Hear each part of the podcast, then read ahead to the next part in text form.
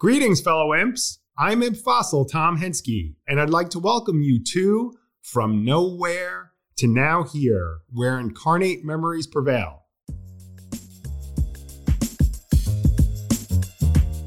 Like many incoming first years, I entered the university a blank canvas. You get it, nowhere. But four years later, I grew to now here, and when I look back at that transformation, it was the friendships that I built through the imps that were a huge part of that growth. But where did everyone end up? I'm going to take us on a journey to find them, to catch up with the friends we've lost touch with. And in doing so, my mission is to rekindle these amazing relationships.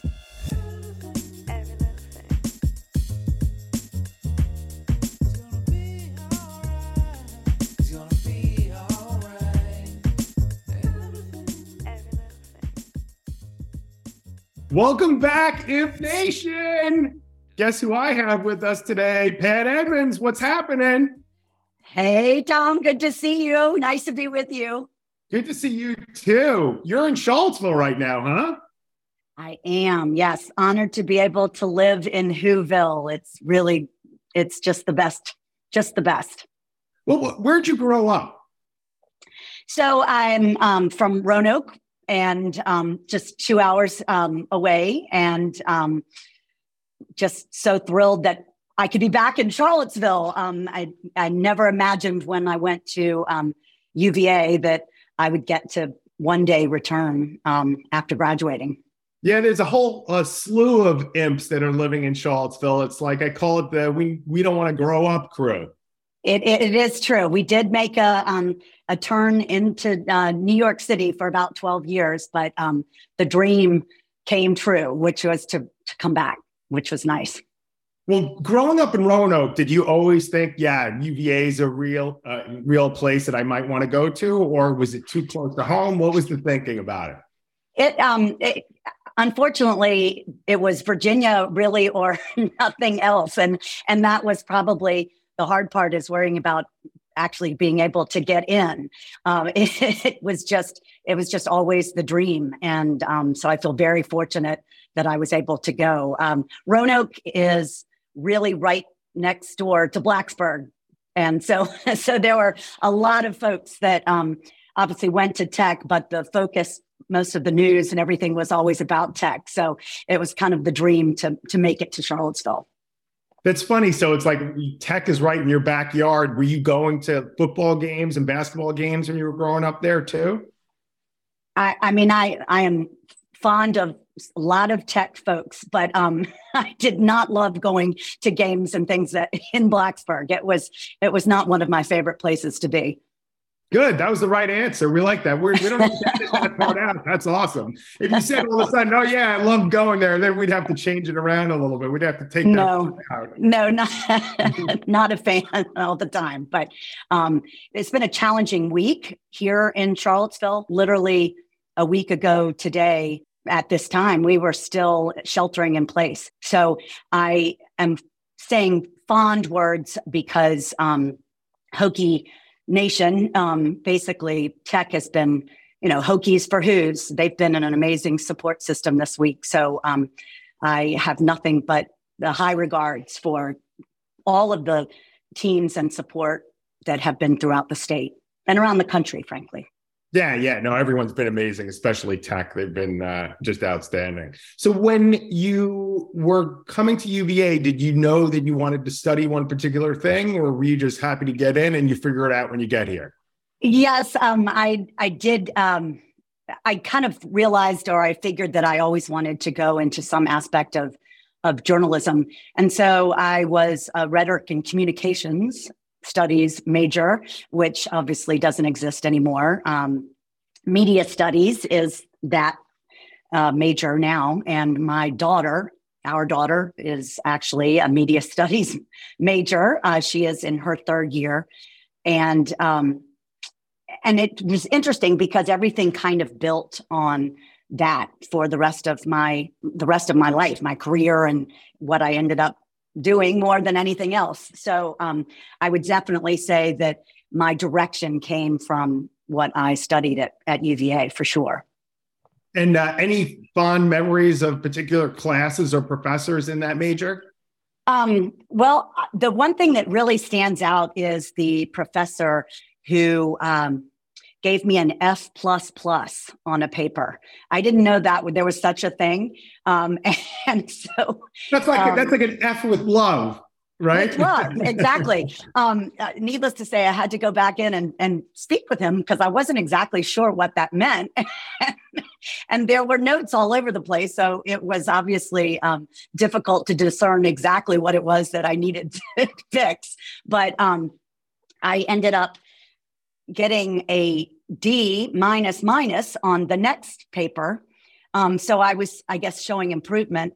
And at the about six weeks in, I said, I, I really don't under, I mean, I thought I was a decent writer. I thought I was in the, the right ilk. I mean, I just didn't have any idea.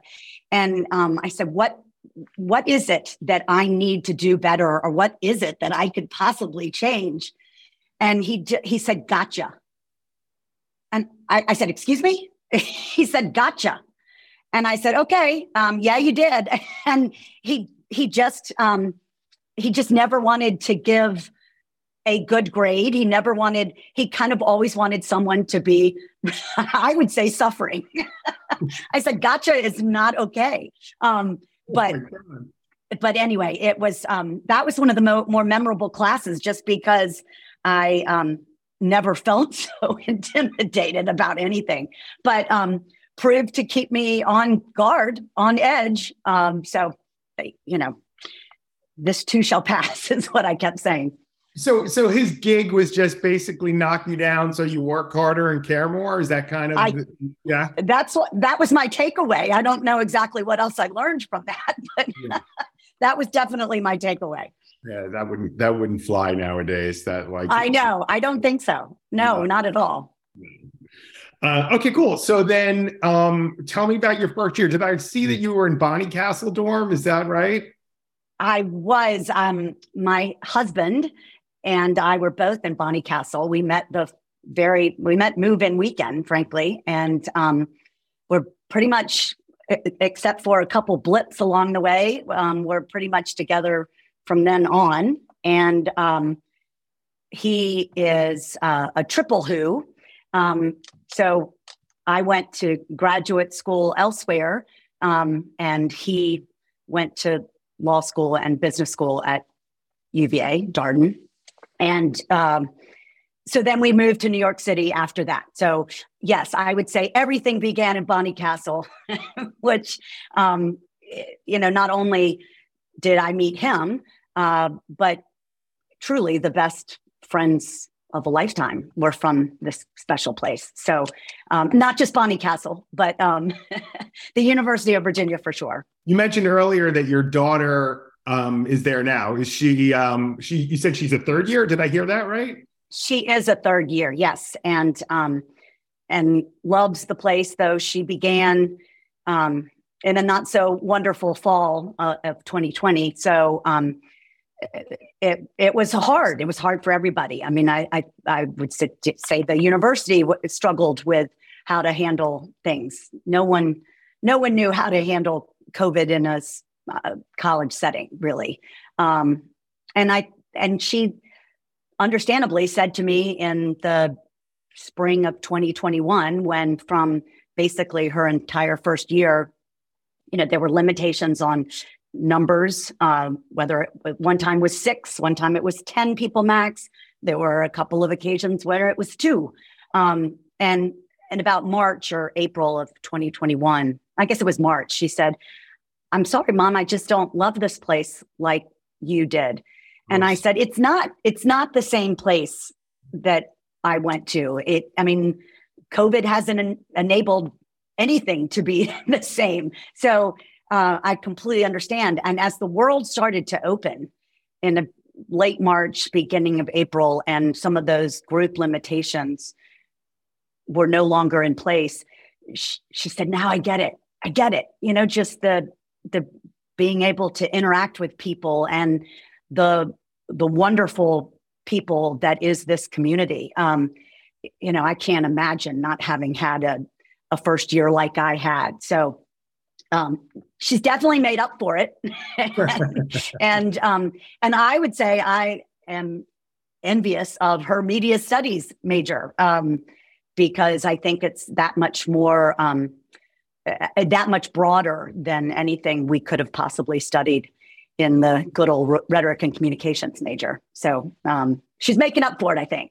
That's good. That's awesome to hear because I, I, know that my wife said the same thing when my son, my son's there now. She said her biggest fear was that he wasn't going to love it, and that how that would like drain me.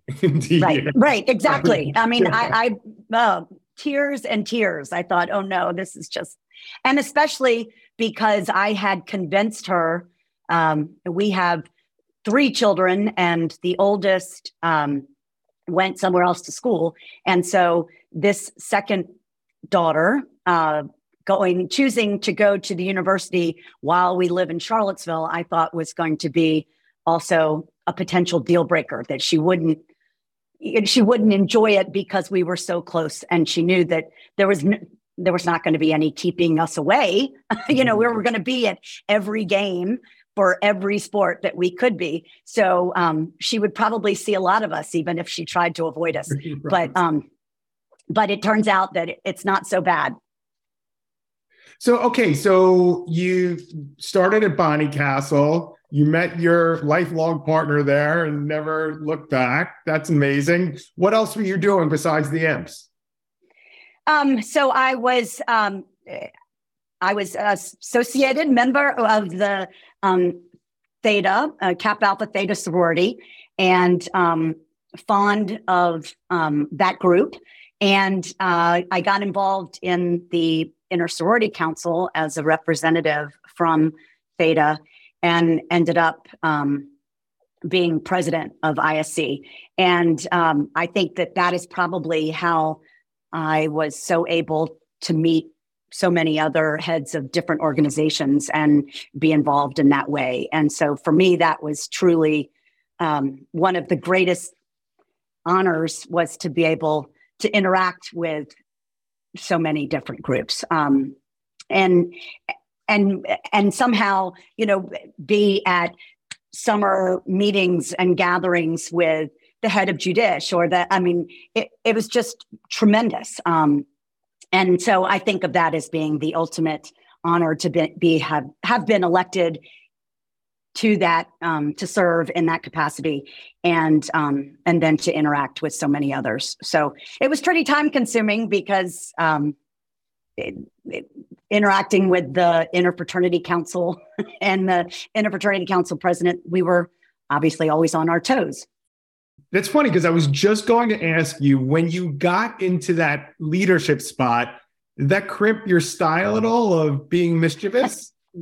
um, I must admit, it did give me pause. Um, I did have the occasion to worry that um, because then you also were so interacting with um, so many other uh, interacting with a variety of different um, organizations, but obviously school leaders. Um, you, were regularly talking to student affairs. You were regularly talking to a variety of different, um, of you know, members of the school administration, and so you um, you definitely. You, you definitely tread lightly. I mean, it was it, it definitely was a concern. And I bet you get all the drama that's happening around the university when you're in that spot because it, it comes to you in that that group. Uh, any drama that you remember that was going on during that time? Well, um, I was not um, the I was not the head of ISC at, at the time, but Operation Equinox happened um, just a year before. So um, obviously there was, uh, you know, all eyes kind of on what was happening in the Greek system as a whole.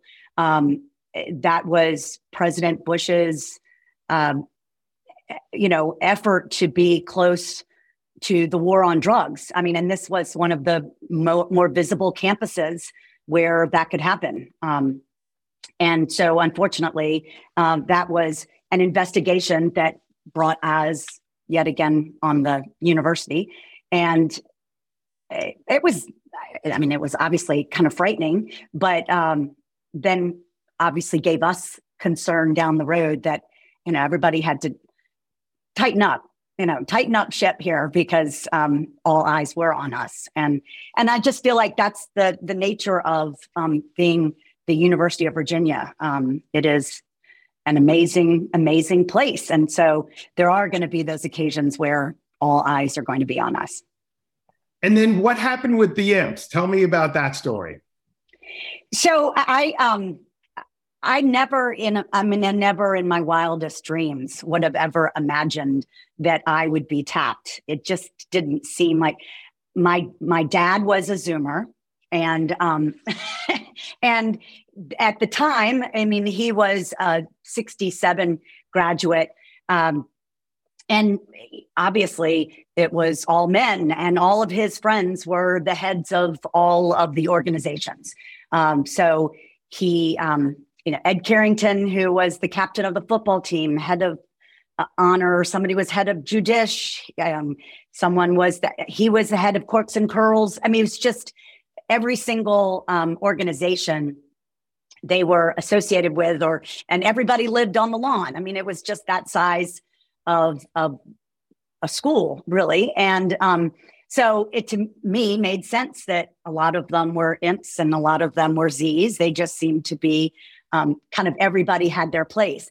And um, to me, it just was inconceivable that I could be the caliber of an imp. I mean, you know, with some of your podcasts, I mean, you have talked to Anthony Poindexter and and um, John Crotty, and I mean, all these tremendous athletes and um, and heads of business and all the and so to to think that I could be on the same same organ in the same organization at the time was incredible and um, and even to me today is um, pretty amazing and and humbling to say the least but um, the whole because I had no concept that it could be something that I could be associated with, um, I was completely bamboozled. Um, Sam Farnham, um, it, it, was um, Mike Smith, Sam Farnham, they called me to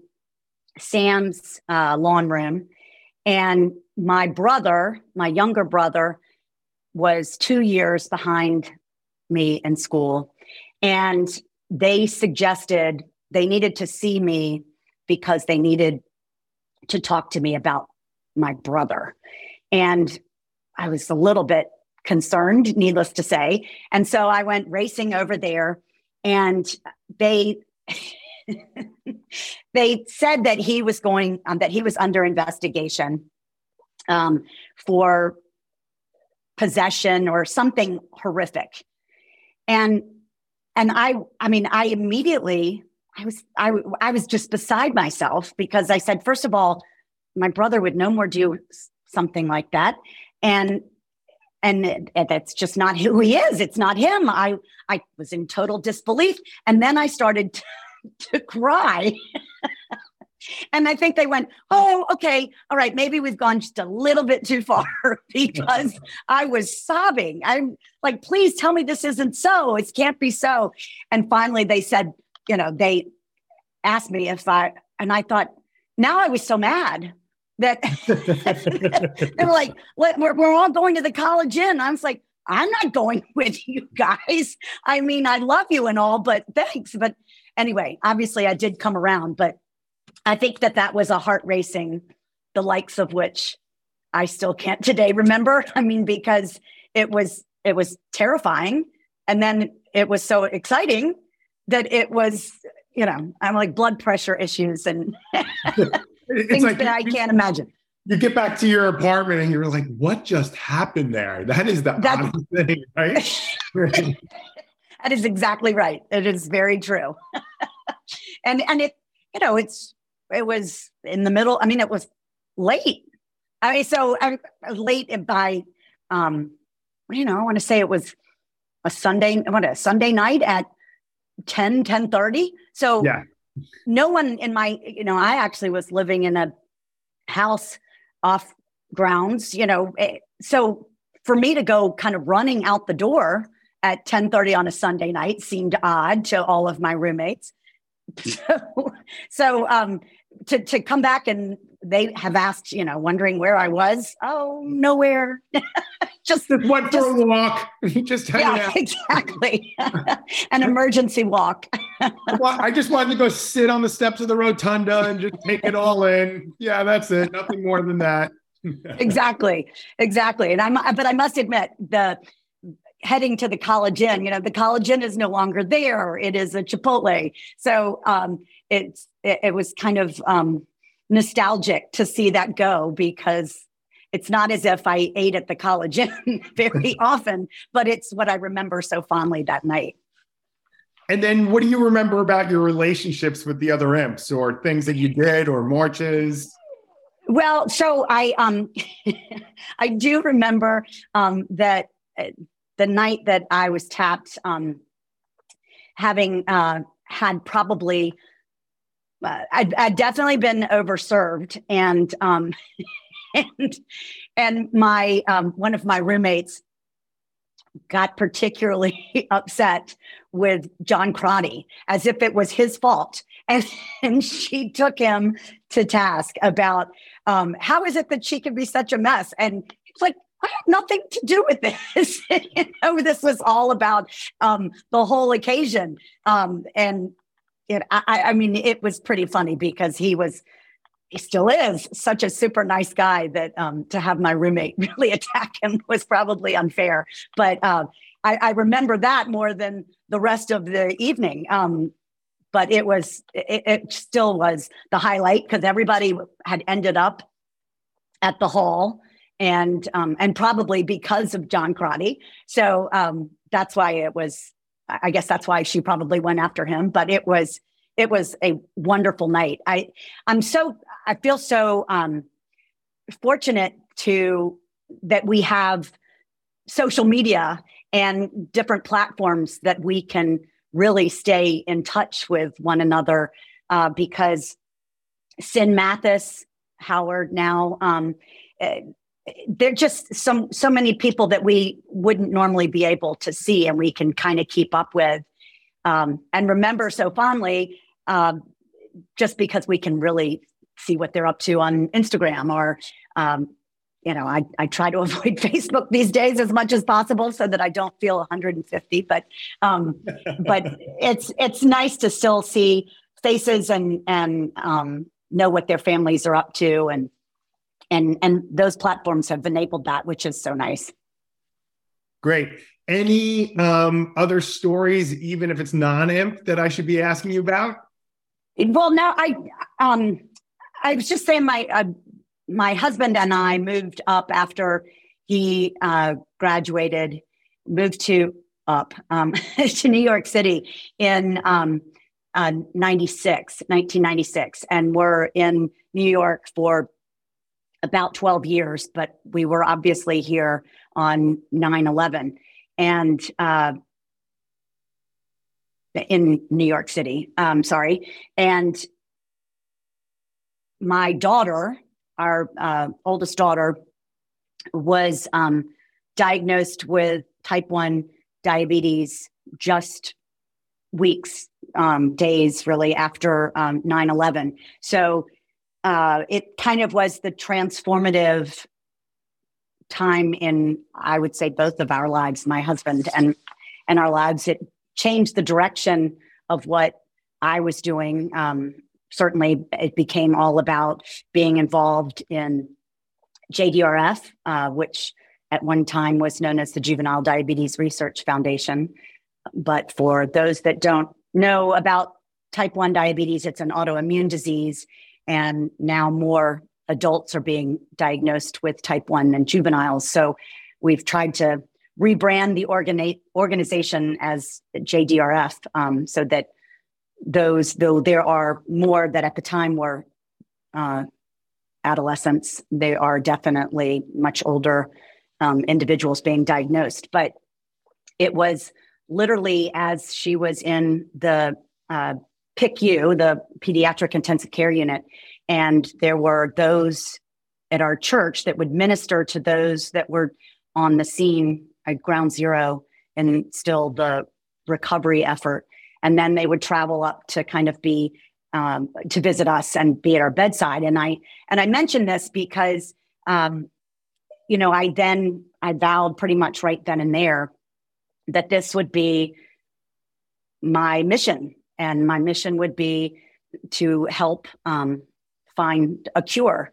And in the meantime, um, fundraising and um, and advocating and literally going to advocate uh, for the mission um, on Capitol Hill became my life's work. And so I um, certainly parlayed that into a lot of things in Charlottesville as far as nonprofit work. But um, the technology, the technological advances that have come with um, the research and the and the fundraising um, has been really tremendous. And just this past um, week, just Friday, um, word came down from the FDA that um, really the first drug ever, um, it, it's teplizumab, and it's the first drug ever that um, will offset the diagnosis by um, three years.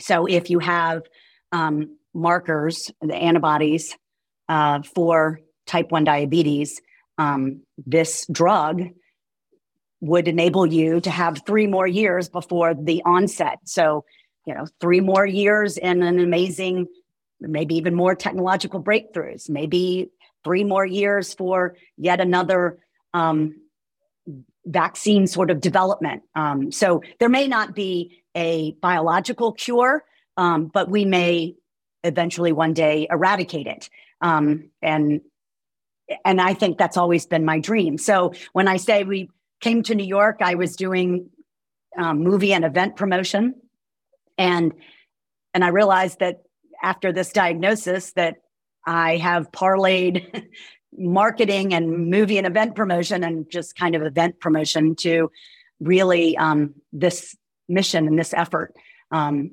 to fundraise and um, raise money for research uh, to find a cure. I don't know if you'd mind talking about it, but can you talk about it on the day to day when it happens in your house? Because I know you're you're doing from a foundation standpoint, but can you just take us through when you from when you find out to what life is like? And well, well, yes, exactly, exactly. I'm sorry. Um, I um, the it was there was obviously uh, so many signs that and symptoms and signs that we did not recognize um, excessive thirst um, uh, obviously excessive urination your your body's trying to rid itself of excess uh, sugar excess glucose so it will happen it will manifest itself in maybe um, throwing up if you are a young child, um, just any way that the body is um, just hoping that it's going to rid itself of this excess sugar. Um, so we thought that because she was two at the time, uh, we thought that, you know, all of a sudden she's wetting the bed again. Um, but but is this because she's seeing her parents are or obsessed with the news because of 9-11 i mean you never know what a two-year-old is absorbing and and and what kind of trauma or how that trauma is manifesting itself so i just kind of cast off all of these symptoms and um and a really weight loss you know and i thought oh my gosh she's now a toddler that's running around like crazy so needless to say that baby fat is melting away.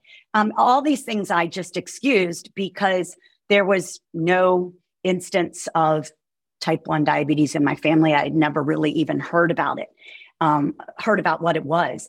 And I, I called her pediatrician and I said, I'm just sorry, but to bother you, I this seems like such a weird ask, but I feel like my daughter is obsessed with her sippy cup. I can't get it out of her hand, and I um, I'm just worried about how that's going to, you know, wh- why she's drinking so much, and in, frankly, in the middle of the night, in her and the pediatrician said, um, I need to see you in less than five minutes.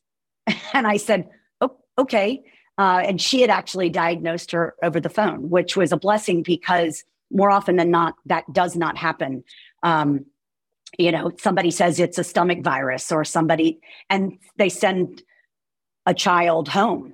And um, and that is when there is the um, the potential of really deadly consequences, um, DKA, and all these horrible other um, complications.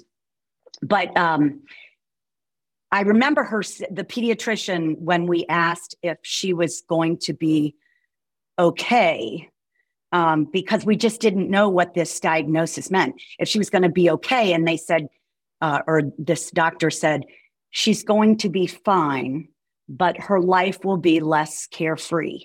And and it's just because um, of the day to day, as you were asking me about, and I'm sorry in a convoluted answer, uh, but the day to day is um, a lot of calculations and um, she you know she used to have to prick her finger 10 to 15 times a day. And um, and she used to have to give herself insulin injections. And today everything is on an insulin pump and it's really almost a closed loop system where it talks to a wireless device and you can actually give insulin um, by dialing it up on your phone. So it's a it's the advances are tremendous. And um, and i'm grateful for those because it has made everyone who had who is living with type 1 diabetes it's um, it's made their lives a little more manageable and for parents or loved ones siblings that that that live and know someone with type 1 you're constantly worried about them. So to have some of these technologies that I too, if my daughter would allow me, she is now 23, so she has asked that I not, but they still i still have all of my family on life 360 but um, in that sort of way i could actually follow her on her um, Dexcom and and and actually see where her numbers are on my phone. Um, I she has asked me not to stalk her that way, so um, I have agreed. But one of my favorite tennis players, uh, JC Aragone from the University of Virginia, he is a spokesperson for um, Dexcom. We used to watch him play play tennis every chance we could. His parents were in California and so we were kind of the boots on the ground, you know, making sure that he was okay during a match. And he would look up at us in the stands and reattach his insulin pump and let us know that he was okay. But it's been because of those advances that um, I think that living with the disease is at least somewhat more manageable. It's it's still a never 24/7 no time off sort of um, disease and there are those that that have a, a real challenge even with the technology. So um, thank you for asking and i'm sorry that no no i was gonna no let me thank you. I mean that was you went i really appreciate you sharing that and i think that's good for people to hear because the reason i was asking is i just don't know right? So uh, it's it's like great to hear in a way because you know like obviously you know you worry about your friends and family who are going through this but it's good to know. And by the way you know who knows? Maybe there's someone who's listening to this and they say wow i didn't really recognize that either. Maybe i need to do a double check here. So thank you thank you thank you for being so open and honest. Well and um, red shirt red shirt freshman i mean honestly first year Isaac Traudt is also a dexcom for the basketball team, obviously, yeah. um, but is also um, a Dexcom spokesperson. Um, so he actually, we have direct messaged one another on um, because I said just you know just for your family's sake, you know there are boots on the ground here in Charlottesville that that will have your back if you need it. So um, it's it's been um, this community is a really tight knit one too, um, not unlike the imps. So um, you know everyone really does reach out to one another and and support one another and um, and that's a good thing. So let me shift gears for a second and take a step back. How did you wind up going up to new york city? What was the story there? So um, we went, it was basically with um, Frank's job. Um, my husband had worked um, at Lehman Brothers the summer before we were married and the summer before his last year. And uh, so, and that was in 95. He graduated and we got married in November 95 and he graduated in uh, 96 and we drove up soon thereafter. Uh, this tiny, you know, tiny hovel of an apartment, of course. Uh, but it was different than all of our friends, you know, coming up as a married couple was immediately then different than all of our friends who were living in in the village and in Chelsea and and um, so it was a different experience to begin with, but we certainly got to um, enjoy some of going out with those that were living single labs in in New York but um, definitely coming up as a married couple was different. And then all three of our children were born in New York. And so it was a really great experience. And I really didn't want to leave. Um, so I made it very hard on Frank because if we were going to leave, uh, I didn't want to move to the suburbs.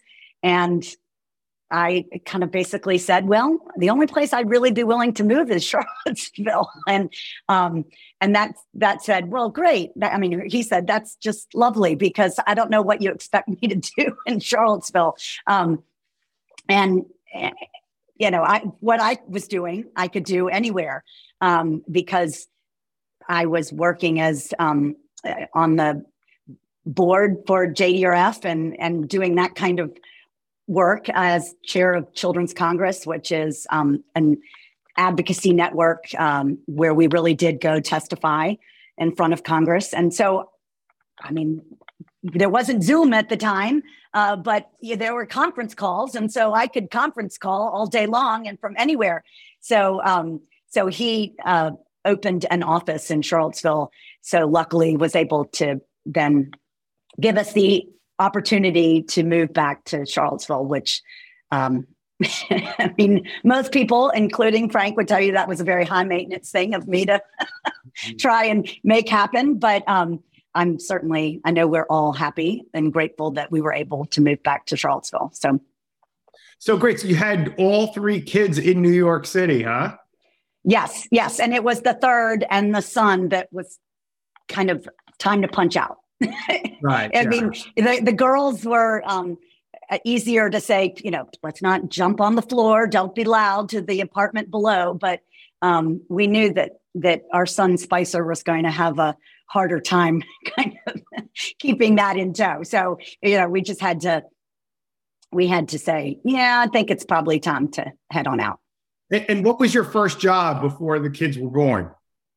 So um, I worked at um, in movie and event promotion at um, Viewers Choice. So at the time, um, that was the in demand um, pay per view sort of business. And at, you know, it's been amazing through the years how every um, organization uh, seemed to to be condensed, and everyone was buying one another.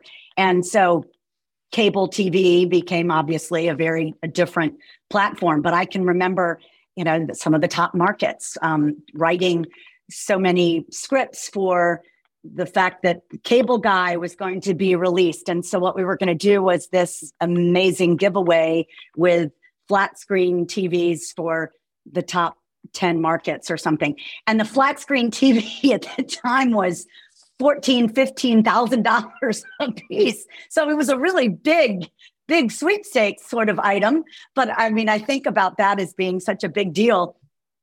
Thinking back to how expensive that was. Oh no, and- I know. No, no, no. I know that because we just last week threw ours away from the first one we had. And my wife swears that I kept it that long because uh, I had to basically go poor and destitute to buy it.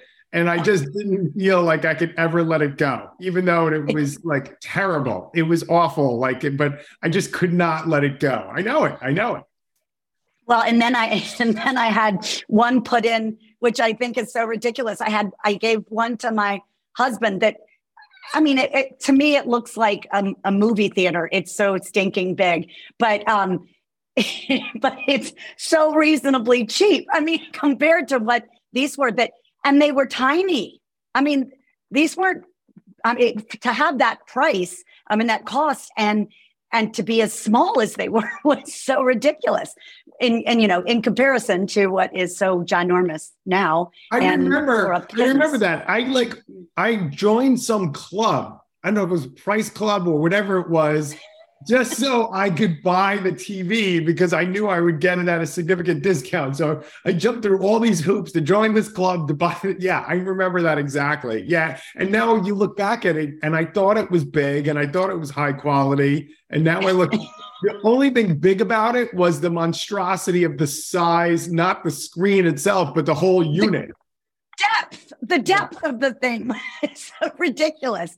And and we were, I mean, we had two i mean not even two nickels to rub together. So so that that the ginormous i mean we didn't have we certainly didn't have a flat screen. We had the tv that was three feet deep still in the back that that frank refused to get rid of. I mean because he wasn't going to pay for it. As long as it was working it's it was a tv so um uh, yeah all those all those changes have been, pre- um, and I'm dating myself so significantly. But anyway, it was, um, but yeah, uh, that's that was kind of what I remember a lot about the the work and the job was um, some of those voiceovers and some of those promotions. And um, I did go to the National Association of Broadcasters. Uh, NAB, I can't even remember the the actual title, but um, because wrestling was such a big pay per view. Um, you know, at the time it had been the Judd's final concert. Um, that was huge, but it was really wrestling that made so much money. And um, so I got to meet these wrestlers that would be introduced.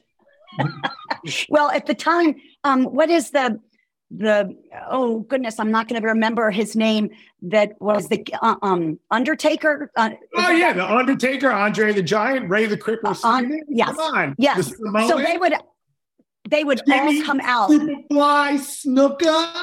Yeah. it would all be we'd be standing around at like cocktails in this ballroom and then all of a sudden lights and smoke and all this thing and this huge ginormous individual would come out and introduced and and I I was just dumbfounded because I couldn't believe that these people were such rock stars, but um, they kind of were. And so it was interesting to have the occasion because there was so many. It was movies and events.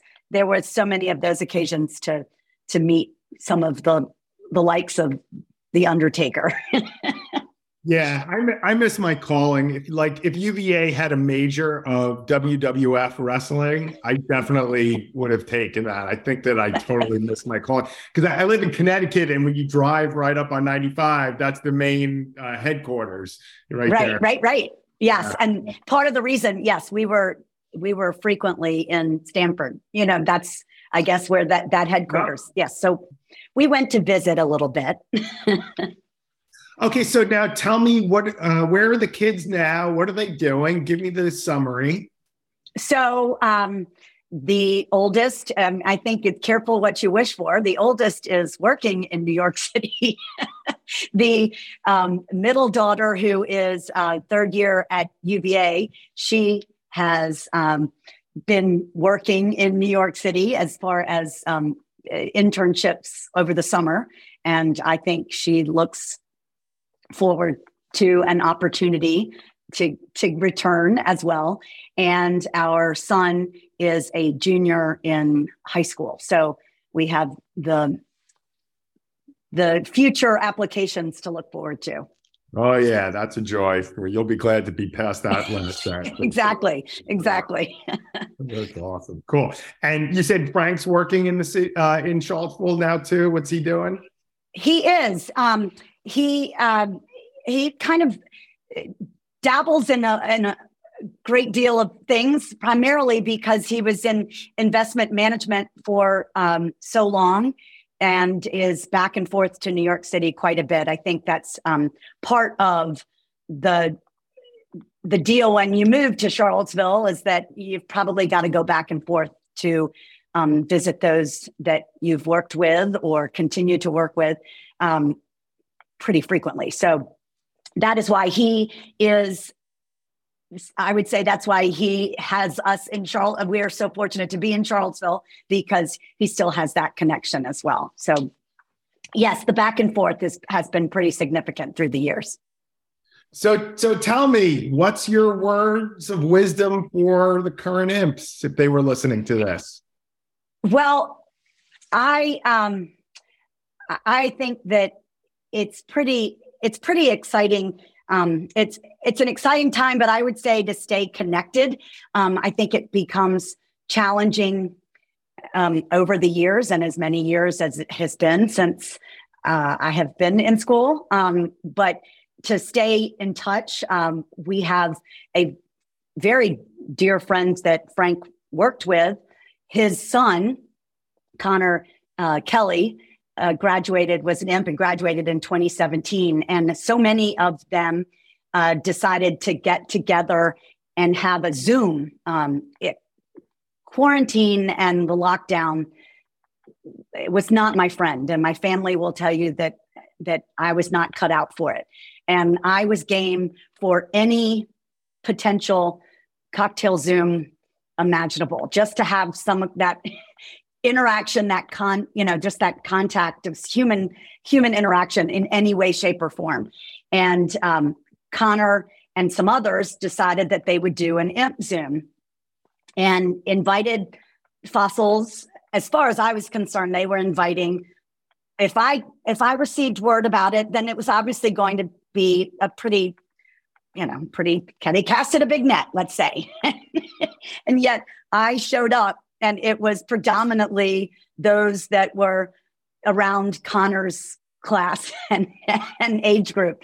And again, that was 2017. So my family, when they heard I was signing on and they heard the the background of the group that was on, I mean, they were behind me going, get off of there right now. This is hideous. You were too old to be interacting with with any of them. And I said, Oh, that's okay. That's that's what the imps are about is fossils and and the return and that connection. And and frank said no you are old. You are too old. Get off of that zoom. So i did um, say goodbye pretty quickly. But um, you know i think that's one thing that i have loved about the the imps. And when there is um, you know the dinner the um, the dinner in charlottesville you know it's not embarrassing to return. Um, I I don't spend a great deal of time doing that just because I do feel old, but it's a very lovely invitation. Um, I do remember the dirty joke banquet and um, so fondly because, as you probably can tell from the interaction, I'm not a wonderful storyteller. not a wonderful storyteller, and goodness knows I'm not a very good joke teller. So I I mean, I worried, I stewed, I panicked about the joke that I was going to tell at the dirty joke banquet, which by the way is, you know, was the restaurant on Pantops, you know, and now I don't even think it's a restaurant anymore. Um, I think it's another car dealership, but um, it's like Free Bridge Auto or something now. But that's where we would go for the dirty joke banquet. And and I found this joke that I thought was so great. I think I practiced it about a thousand times just so that there was no question that when it came time to actually delivering it, I could pull it off. And it was the one and only time I think I've ever told a joke that was funny. I can't even remember the joke, but I remember it getting a lot of laughs and I remember actually being able to deliver it. So um, I don't even know if they still have dirty joke banquets anymore. I think they do. I think they do. I don't know, but I think they do. Well, I don't know. Let me find out. I'll talk. I know. I I just always I I remember that so fondly. And especially my uh, mother in law lives at Westminster Canterbury, which is at the very top, you know, and um, an assisted living facility at the very top of Pantops. And so every time I drive out there or go to Pantops in general, I think of the Dirty Joke Banquet. So um, I, I, I, I miss that sort of interaction for sure. Yeah, but you don't miss Bodo's because you're living in Charlottesville. Do you go? I, you know what? I had Bodo's. You would think you would tire of Bodo's. You would, you would think for one second that you would tire of it. I had to um, put a moratorium on Bodo's because it was an every Sunday thing. It was an every, it was an all time everything. And, and I, I mean, I feel like it, it, it, was just the maybe it was just gluten in general, but I, I, felt like I just blew up like a deer tick because of the amount of Bodo's I was eating. So I did um, the sausage and egg I will I will go order sausage and egg and Swiss sometimes on everything, um, and then try and take the bagel off just to rationalize not having as much bagel. But but I still end up eating at least half of it. I was um, going to say, I bet a little creeps in there. Come on, Pam. Be, don't, don't commit another violation by lying to us that you don't eat. I know. Come on. I come know. On no, I think um, the other that was my absolute favorite, other than the sausage egg. I've never had sausage like they serve at Bodo's. I mean, the bagels are tremendous, but for some reason, that sausage is just the best I've ever had anywhere. So that seems to be a bit of an obsession. But um, it wasn't until uh, President Ryan, um, Jim Ryan was being interviewed um, at the Paramount Theater.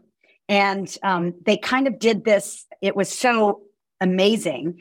Um, Mark Lorenzoni um, interviewed him on the stage and he laced up his running shoes and literally was taking laps around the stage uh, with questions about you know family and just but they were fire fire questions and his one of them obviously was what is your Bodo's of choice, or what would you eat at Bodo's? And he said, um, chicken salad. Let me see, chicken salad on everything.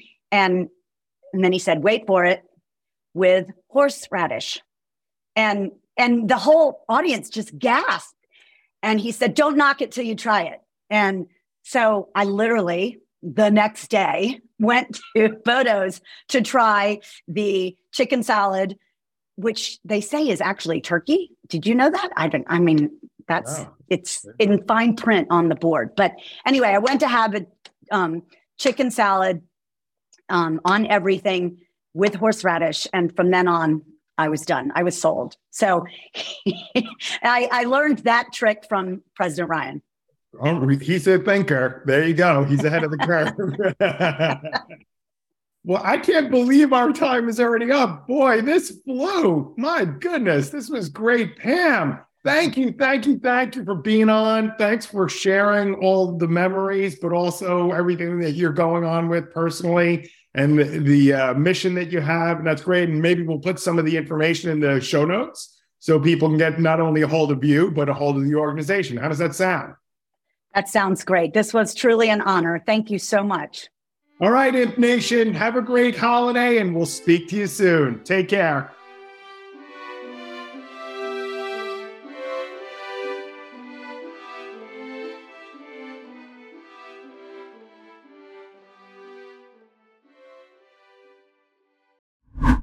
Hi there, Tom here.